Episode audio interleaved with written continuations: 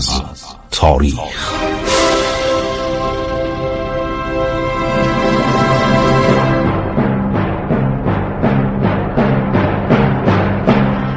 از گروه جوان و اندیشه رادیو جوان.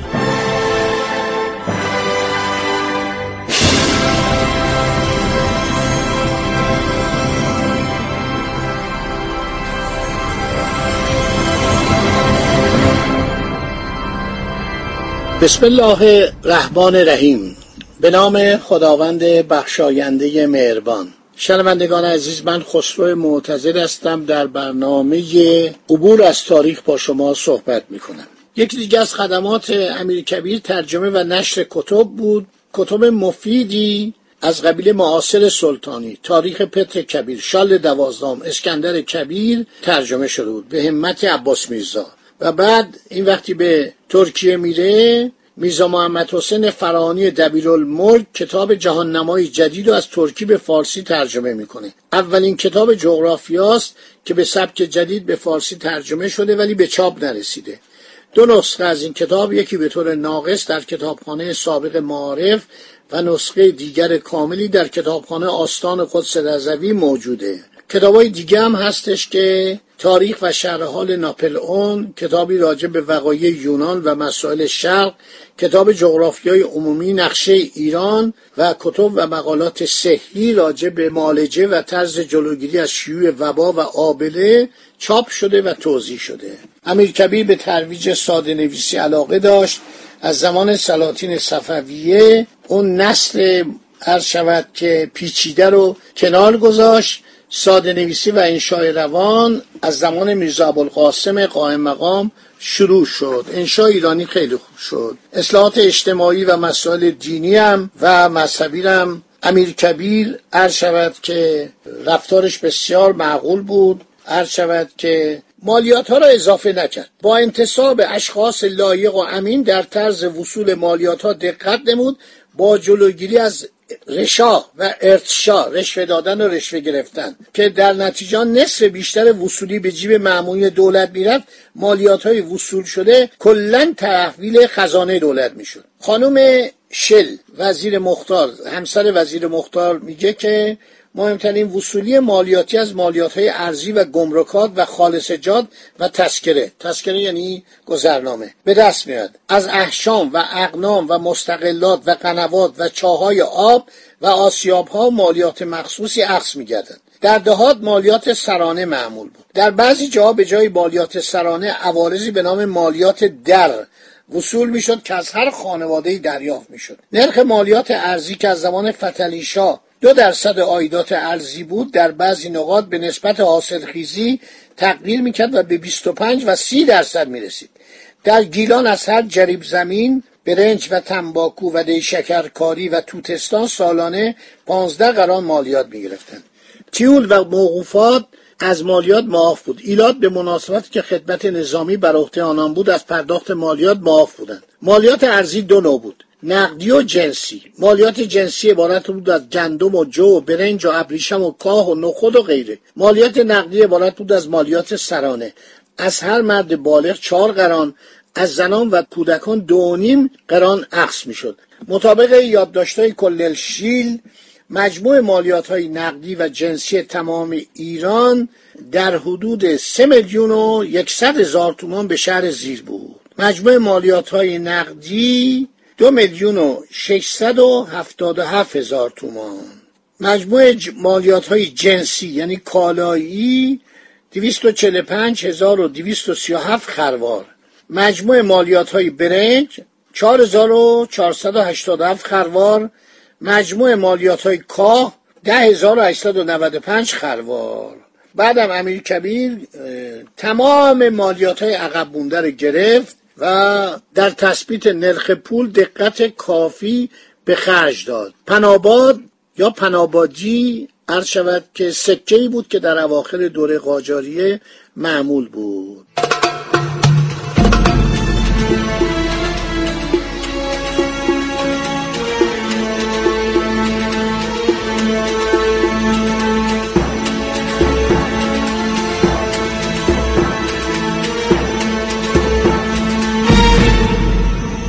امیر برای تثبیت نرخ پول دستورهای موجدی به حکام صادر کرد. در اصلاحات نظامی هم که ما خیلی صحبت کردیم قبلا، عرض شود که منصب امیر نظامی رو که در واقع رسیدگی به امور وزارت جنگ بود شخصا عهده‌دار شد. امیر کبیر اطلاعات نظامی زیادی نداشت، ولی در دورانی که در خدمت عباس میرزا بود اطلاعات زیادی پیدا کرده بود. پس از مسافرت روسیه و مشاهده تشکیلات نظامی و کارخانجات مهماتسازی دولت روسیه تزاری به فکر اصلاح سپاه ایران درآمد.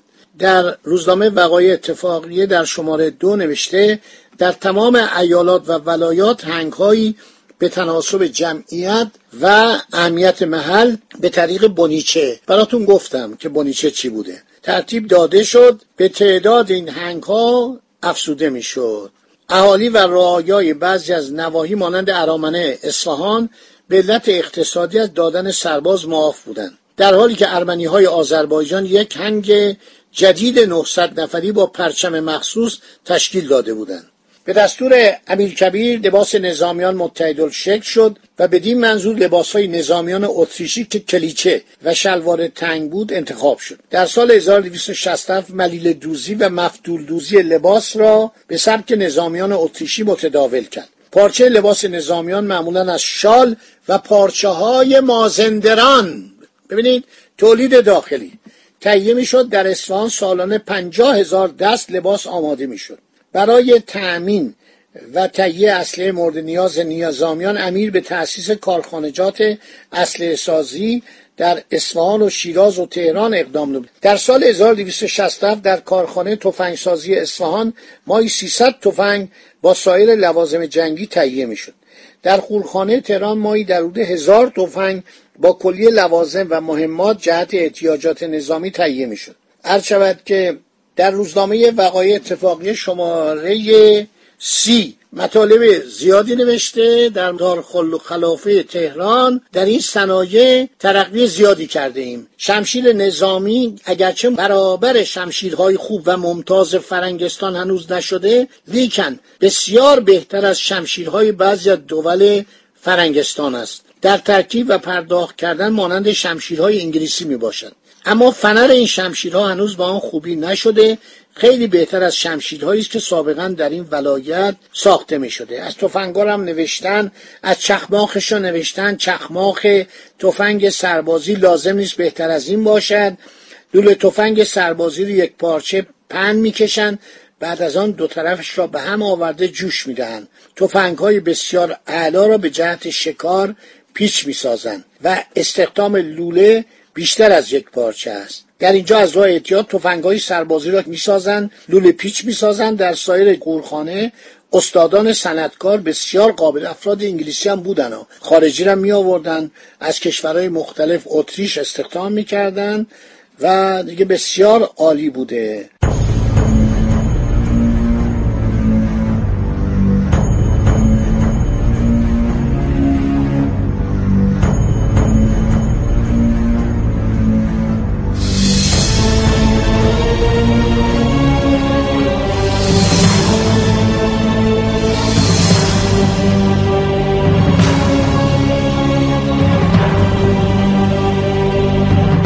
کارخانجات تفنگسازی و بارودسازی و توپریزی در تبریز که در زمان عباس میرزا تأسیس شده بود مجددا دایر شد.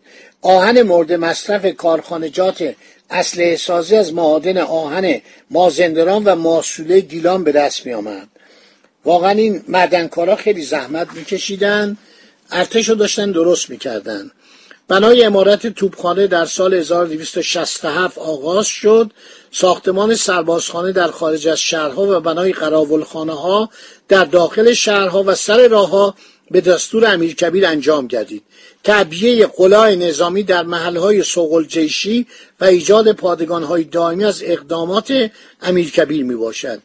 تعداد لشکریان منظم در این دوره 5 هنگ پیاده نظام، 12 دستا سوار نظام، 2000 توپچی، 200 نفر زنبورکچی. هر فوج پیاده نظام از 1000 نفر تشکیل می شد که 800 تن آن سرباز، 159 نفر افسر، 41 نفر عبارت بودند از منشیها و بگزاده ها. و غیره. حقوق سربازان سالانه 7 تومان نقد و روزانه 5 من جیره نان بود. هر هنگ از 10 دسته تشکیل می شد. هر دسته تحت فرماندهی یک نفر سلطان سروان قرار داشت که سالانه 70 تومان حقوق می گرفت. زیر دست سلطان 2 نفر نایب بودند که هر یک 40 تومان سالانه حقوق می گرفتند. هر هنگ تحت فرماندهی یک سرهنگ قرار داشت که سالانه 500 تومان حقوق دریافت می داشت.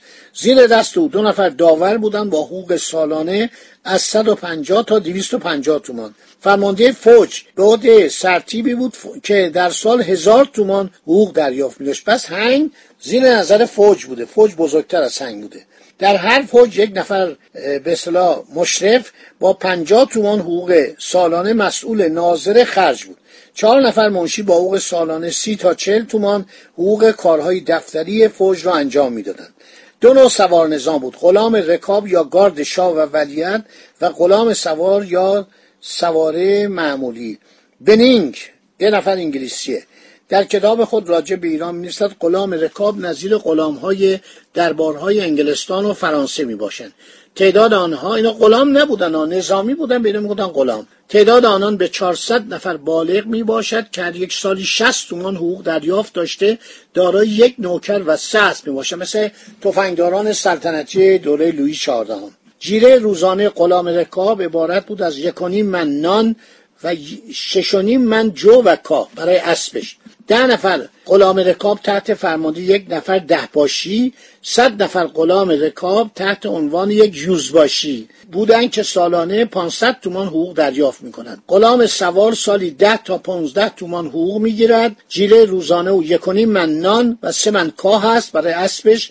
هر 50 نفر تحت امر 1 سلطان قرار دارد که سالی 50 تومان دریافت می کند. 2 نفر نایب با 30 تومان حقوق سالانه و 2 نفر سرجوخه با 15 تومان حقوق زیر دست سلطان انجام وظیفه می کنند. هر 1000 نفر تحت فرمان 1 نفر افسر سوار قرار دارند که سالی 1000 تومان حقوق دریافت می کند. تا همینجا رو داشته باشید. شنوندگان از رادیو جوان، خسرو معتضد با شما صحبت می کرد. امیدوارم که مورد توجه و لطف شما قرار گرفته شده باشد. این مطالبی که ما درباره این ابرمرد بزرگ تاریخ ایران نقل کردیم، خدا نگهدارش.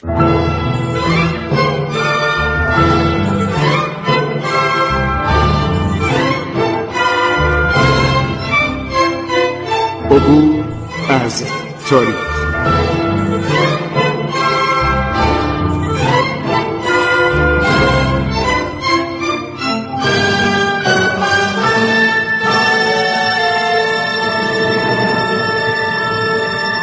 ایران با شکوه 2800 سال تاریخ.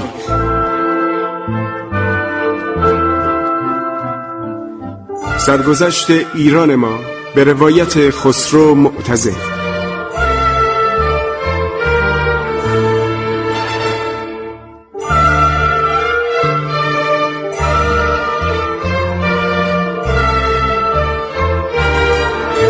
عبور از تاریخ با رادیو جوان.